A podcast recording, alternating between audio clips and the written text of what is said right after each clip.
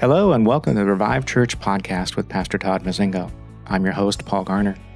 Thank you for listening today. Today, Pastor Todd teaches us on another misunderstanding of a fundamental of the Christian faith why I am not a sinner saved by grace.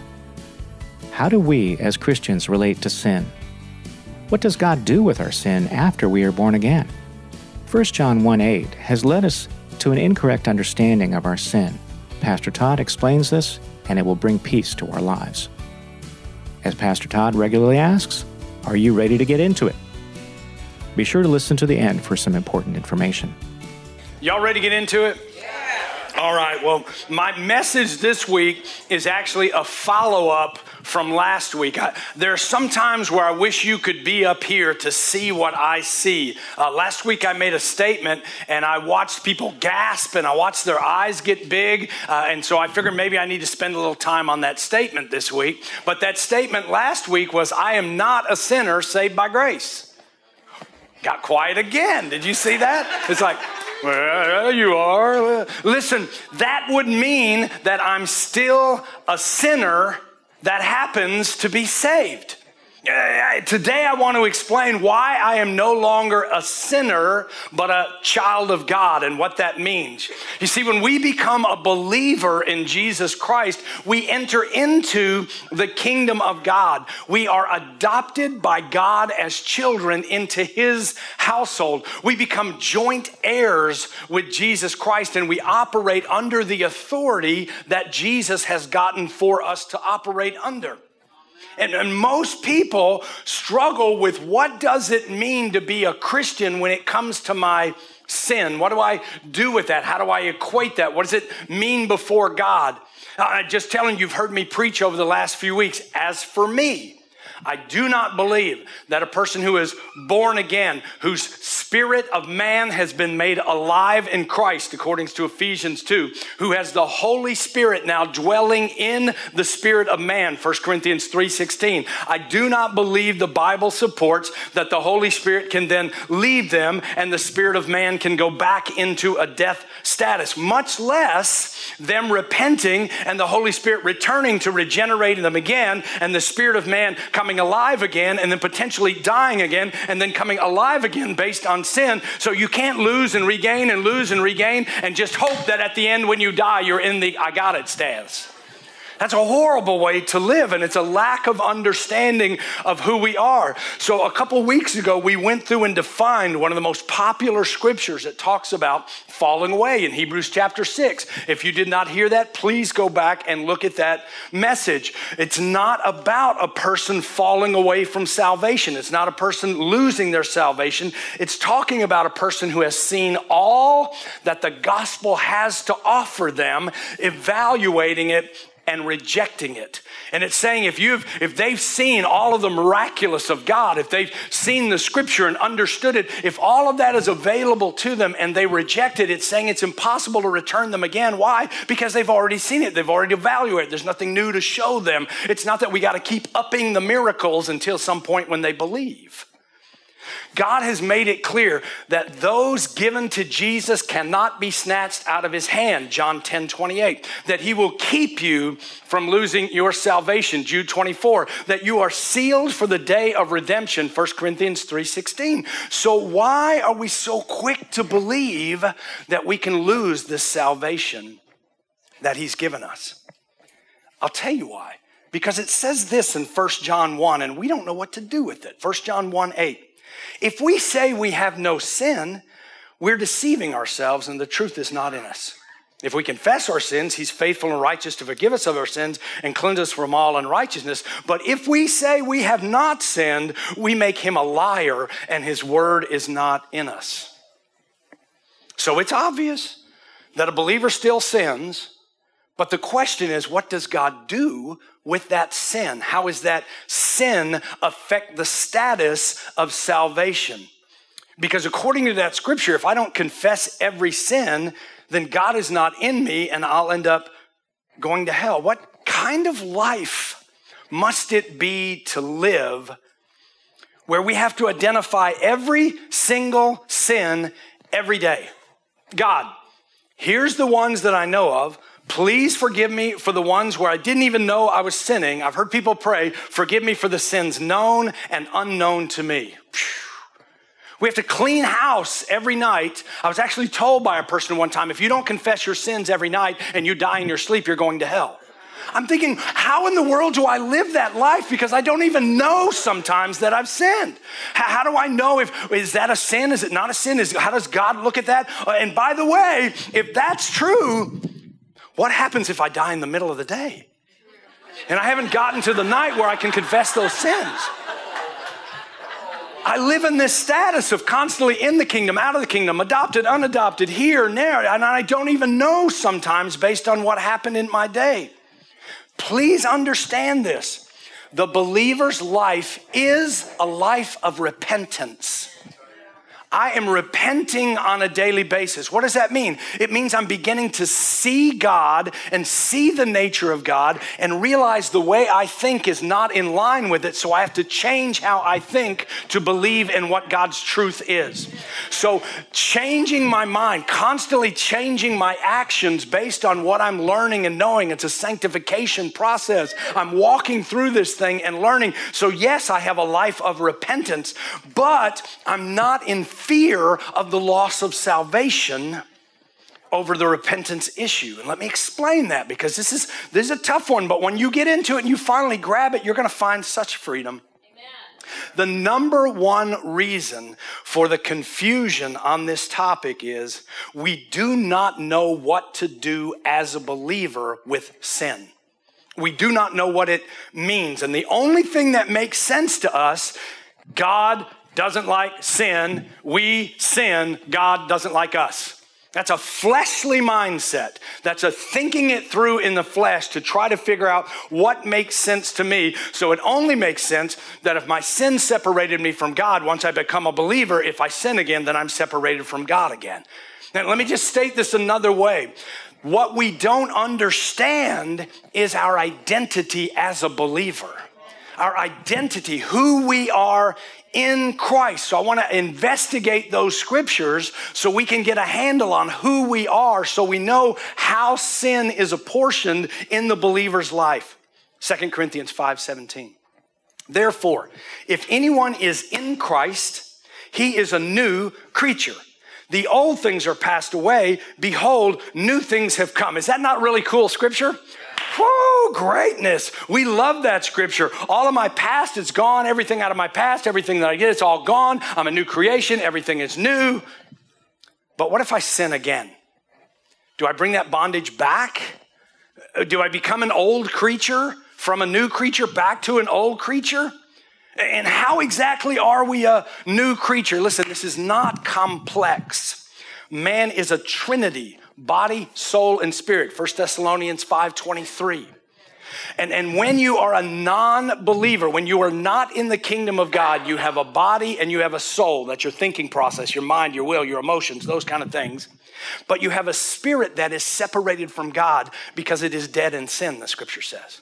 But in Ephesians, it says, when we come to know Christ, we are made alive again. Not in the body, we were alive already. Not in the soul, we were already thinking and managing our lives. But in the spirit. Why do I become alive in my spirit? God redeems my spirit so that the Holy Spirit, who is spirit, can dwell in me. So now I'm a new creature. I'm not body and soul with a dead spirit. I'm an alive spirit with the Holy Spirit. Man, that changes everything. I got a whole new ball game. I'm not worried about the flesh anymore because why? I have the spirit in me. Nicodemus comes to Jesus and he says, Nick, you got to be born again. He says, Well, I can't get back into my mom. And he says, No, no, no, that's the flesh. I'm talking about being born in the spirit. You've been born once in the flesh. Now you got to be born in the spirit. That spirit has to be brought to life so that the Holy Spirit can dwell in you. Christ came and made you alive in the spiritual realm so that you would not be separated from God. Now you are a body, a soul, and an alive, indwelled spirit. That is the new creature. It's a whole different thing. It's a whole different thing. It's like having a car without an engine. And then you put an engine in, that's a whole new thing right there, because before it just sat in my driveway. Now it can go forward, backward, fast, slow, brake. Okay. But what does that scripture in Second Corinthians about a new creature have to do with sin? Context. Everybody say context. Context. I have to go in and find out why is Paul telling us that we're a new creature? What changed? Why is that a topic? Why is he trying to explain that? And to do that, I got to go back to the first of the chapter in verse 1, 2 Corinthians 5 1. For we know that if the earthly tent, which is our house, is torn down, we have a building from God, a house not made with hands, eternal in the heavens. If my fleshly body dies, I'm not concerned. I have an internal dwelling that goes with God. For indeed, in this house we groan, longing to be clothed with our dwelling from heaven, inasmuch as we, having put it on, will not be found naked. Listen, you got to understand the word use in scripture. What does it mean that we would not be found naked? Why is it a concern that we would be naked? What does it mean to be naked in scripture? What did it mean for Adam and Eve the very first time we see naked in scripture? It meant their sin was exposed.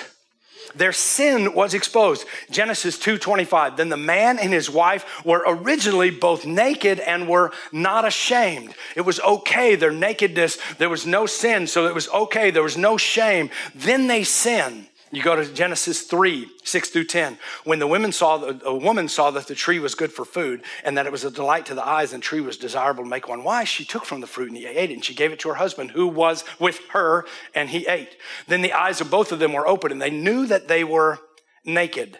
They sewed fig leaves together and they made for themselves loin coverings. And they heard the sound of the Lord walking in the garden in the cool of the day. And the man and his wife hid himself from the presence of God among the trees of the garden. And the Lord called out and said, Where are you? And they said, I heard the sound of you in the garden and I was afraid because I was naked. So I hid myself. In other words, you're coming into the garden and I ate from the tree. Now I'm afraid of you because I have sinned before you. Their nakedness came with an exposure of their sin. They realized that nakedness and they hid. If you will notice when you read in Genesis that God says in the, in the end of chapter three that he made them clothes out of skin. Now, that's not weird. What he's saying is there was a sacrifice made so that their nakedness could be covered. Oh, come on. Come on. Think spiritually. Those who have ears to hear, let him hear. He had to make a sacrifice in order to make clothing for them. Isaiah 61 10. I will rejoice greatly in the Lord. My soul will exalt in my God, for he has clothed me with garments of salvation. He has wrapped me with a robe of righteousness as a bridegroom decks himself with garland and as a bride adorns herself with jewels. Are you seeing what he's saying? There is a nakedness in us that gets covered by a robe of righteousness that's in our salvation. Come on. I will not be found naked if I put on the garment of salvation, the robe of righteousness. Hang on to the thought. For indeed, while we are in this tent, we groan, being burdened because we do not want to be unclothed, but to be clothed, so that which is mortal will be swallowed up in life. I want to be covered in eternal life that comes with salvation and the robe of righteousness. Now, He who prepared us for this very purpose is God, who gave to us the Spirit as a pledge.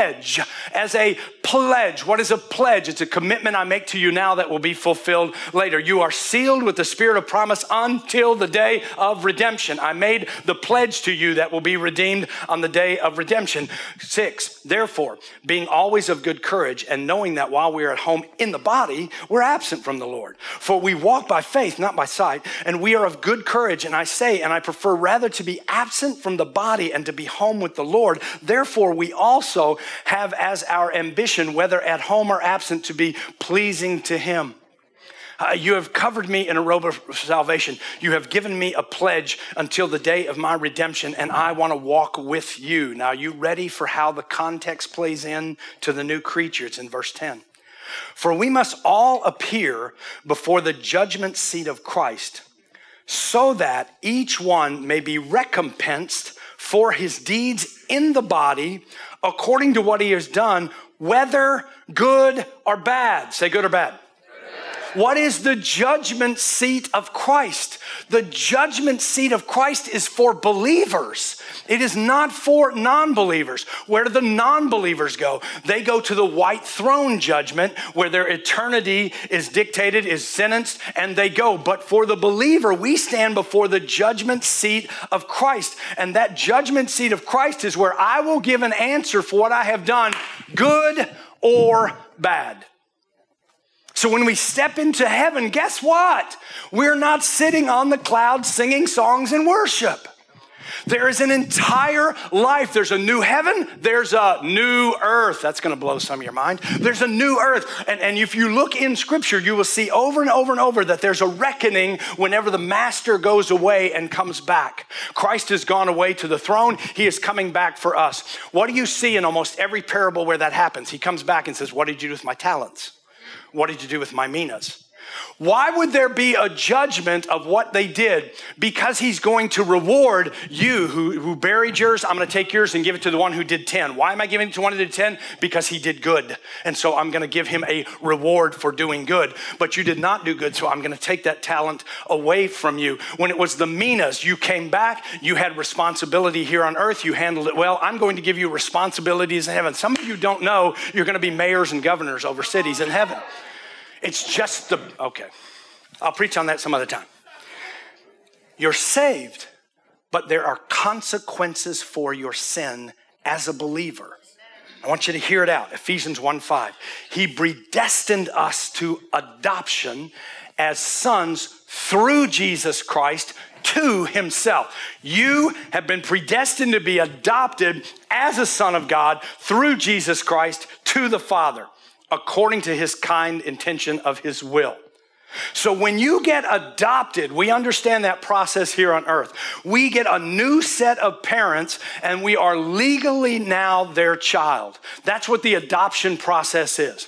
But guess what? When you get adopted legally by a set of parents and you do something wrong, they do not unadopt you. They discipline you, not unadopt you. You may lose favor, but you don't get taken back to the orphanage. They may put you in a timeout, but they don't tear up the legal adoption papers. It's called good parenting.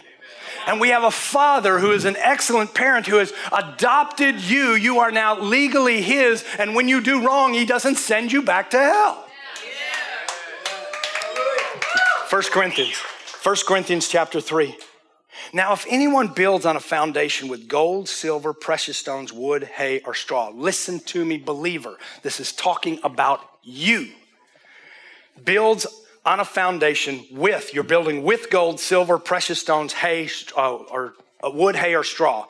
Each one's works will become evident for the day. What day are we talking about? The judgment day, the judgment seat of Christ. That day will show your works because it will be revealed with fire. And the fire itself will test the quality of each one's work. And if anyone, anyone's work which has built on it remains, he will receive a reward. And if anyone's bur- uh, work is burned up, he will suffer loss. We got that. That's easy to grab a hold of. Okay, I'm going to stand before Christ. He's going to look at all I did. And he's going to say, Man, these things were good, and I'm going to reward you for that. And these things were bad, and you're going to suffer loss. And our mind immediately goes to my loss of salvation. But look at the next words. But he himself will be saved. Yet only so as through the fire. What did he just say? Everything you do, good or bad, is going to be at the judgment seat of Christ and it's going to be tested by fire. And those things that were good will remain because they won't burn up. And He's going to say, I'm going to reward you for this. But this stuff over here that I did bad, did wrong, is going to burn up. And he's going to say, You're going to suffer the loss of the reward that I would have given you if that would have been gold and precious stones. Are you with me?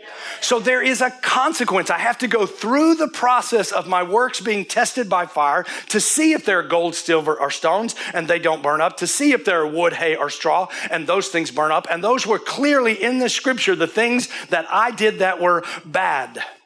Then we get rewards or we suffer loss of rewards based on this fire, but you are still saved. You're not off the hook for your sin as a believer. It's not a free ride. The Bible doesn't say anything about that. He says your sins will be accounted for and you will suffer losses because of these sins. But because you were adopted, you stay adopted. And then there's a scripture that we play with because we don't quite figure out what it means.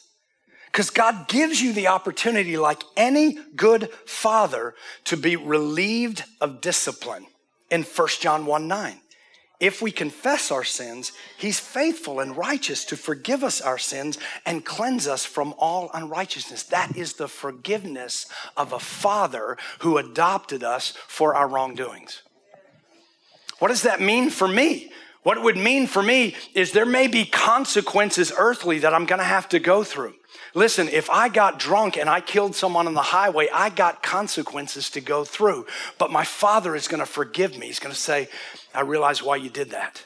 And you have repented and I have forgiven. I put that as far as the east is from the west. But guess what? You're still going to have to go through the legal process and maybe spend some time in a jail. 1 Corinthians 6 9.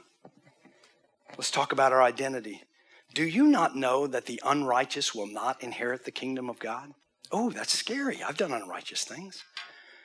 Do not be deceived. Neither fornicators or idolaters or adulterers or effeminates or homosexuals or thieves or cov- uh, nor the covetous nor the drunkard nor the reviler nor the swindler will inherit the kingdom of God. How many times have you heard that used in a horrible biblical battle over people and their, their status in life and their salvation?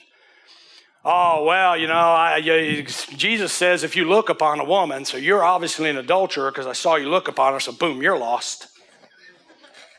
Look at the next verse. The next verse, such were, everybody say were.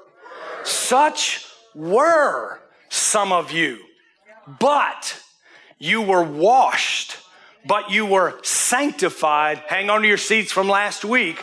But you were justified in the name of the Lord Jesus Christ and in the Spirit of our God. What is he saying? He's saying, I have put my spirit into you. I have washed away your sins. I paid the price. Now you're going to go through the process of learning of me, and you're not going to be an adulterer anymore. Why? Because I'm going to give you the desires that are in your heart. Not what you want, what I want to put in your heart. And when I put those desires in your heart, you will seek out righteousness. You will want what is good. You will shun what is sinful and what is dark. What happens is that you're no longer those things because you're washed, because you're sanctified, because you're justified. Do you remember the definition of justified from last week? The act of God's declaring men free from guilt and acceptable to Him. Now, that just scripture just said you were an adulterer, but then you got justified, acceptable to God. Why? Because now He has His Spirit living in you to begin that process of sanctification. He's the receipt Jesus is that stands forever as us being justified, not guilty. How long is he going to stand before the Father to be there for our justification? Forever. So, how long are you going to be declared not guilty? Forever. Romans 8 1. Therefore, there is now no condemnation for those who are in Christ Jesus. You can't be condemned because you've been justified. Because Jesus stands before the throne to say, I paid for them. I paid for them. Now, God, you see me hidden. You see them hidden in me. Here's the bottom line stop determining your eternity in the flesh. Because in the flesh, it doesn't make sense. We're operating under a different system good and bad punishment, rejection. In the spirit, we're operating under legal terms You have been justified, you have been saved, you have been sealed for the day of redemption. What the Word of God says about you is truth, and what you logically think may not make sense. If God says He's got you, guess what? He's got you. If God says you are sealed for the day of redemption, guess what? You're sealed for the day of redemption. If God says nothing can separate you from the love of God that is in Christ Jesus, then nothing can separate you. So, what do we say to those who say, but that means we have a freedom to sin, right? Long as we confess it and ask for forgiveness, we can go do whatever we want. Before I read the scripture to you, I just want to say that is the most broken, ridiculous line of thinking. And what it tells me is you don't have the Holy Spirit in you. Because if you're looking for the opportunity to go join the devil in the kingdom of darkness and say it's going to be good with God, you don't get God. And the Holy Spirit isn't there saying, What are you doing? Romans 6 1. What do we say then? Or do we continue in sin so that grace may increase? May it never be. How shall we who died to sin live in it? Or do you not know that all of us who have been baptized into Christ have been baptized into his death? Therefore, when we've buried with him through baptism and death, so that Christ, as Christ was raised from the dead through the glory of the Father, so we might walk in a newness of life. For if you have become united with him in the likeness of his death, certainly you shall be with him in the likeness of his resurrection, knowing this, that our old self was crucified in him, in order that our body might, a body of sin might be done away with, so that we would no longer be slaves to sin, for he who has died is freed from sin. And do you not know in verse 16 that when you present yourself to someone as a slave for obedience, you are slave to the one whom you obey, either of sin resulting in death or obedience resulting in righteousness? See, most people will look at this scripture and say, Should we continue in sin? May it never be. That's the most important part. No, Paul says no. And then people say, But why did he say no? I don't look at that. I look at this statement. For he who has died with Christ is freed from sin. What do I mean by that? I don't have to sin. I'm not a slave to it. I don't have to fall to destructive temptations. I don't have to invite pain and darkness and evil and sorrow and death into my life. Why? Because I'm free from that master. That master brought me nothing but misery. That master brought me nothing but broken relationships, broken finances, depression, anxiety, all of those things that I shouldn't be walking in. Why? Because I was a slave to sin. Now I am a slave to righteousness. What does that mean now? That joy is out there for me and I can pursue it. That there's peace, that there's rejoicing, that there's laughter, that there's respect, that there's honor, there's hope, there's anticipation. I have favor with God through my obedience. I'm not a slave to darkness anymore. I don't know about you, but I don't want misery in my life. I would much rather have joy and peace and rejoicing in my life. And I'm no longer a slave to sin because I have died to the old self and I have become a new creature with the Holy Spirit leading me into joy and rejoicing. I get the opportunity to be instantly healed. I get the opportunity to have provision. I get the opportunity to have the joy of the Lord as my strength. Why? Because I am free not to sin and I'm now free to righteousness. Stand to your feet, please. I'll ask our ushers to come forward. This is what I want to say. If I am justified before God because of Jesus, I will still give an accountability for my sin.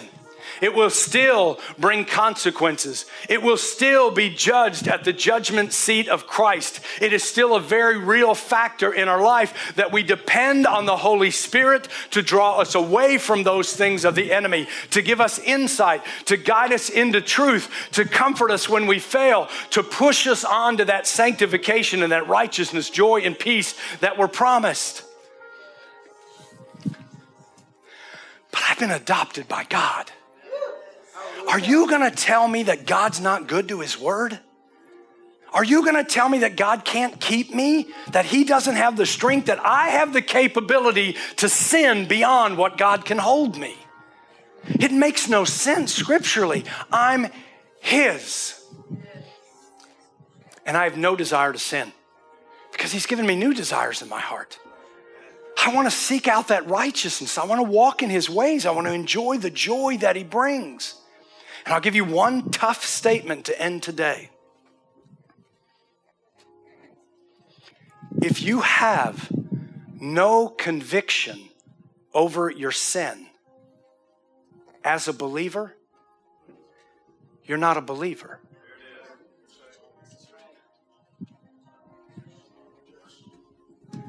I'm not being mean, but I cannot step into the kingdom of darkness without a conviction of what am I doing?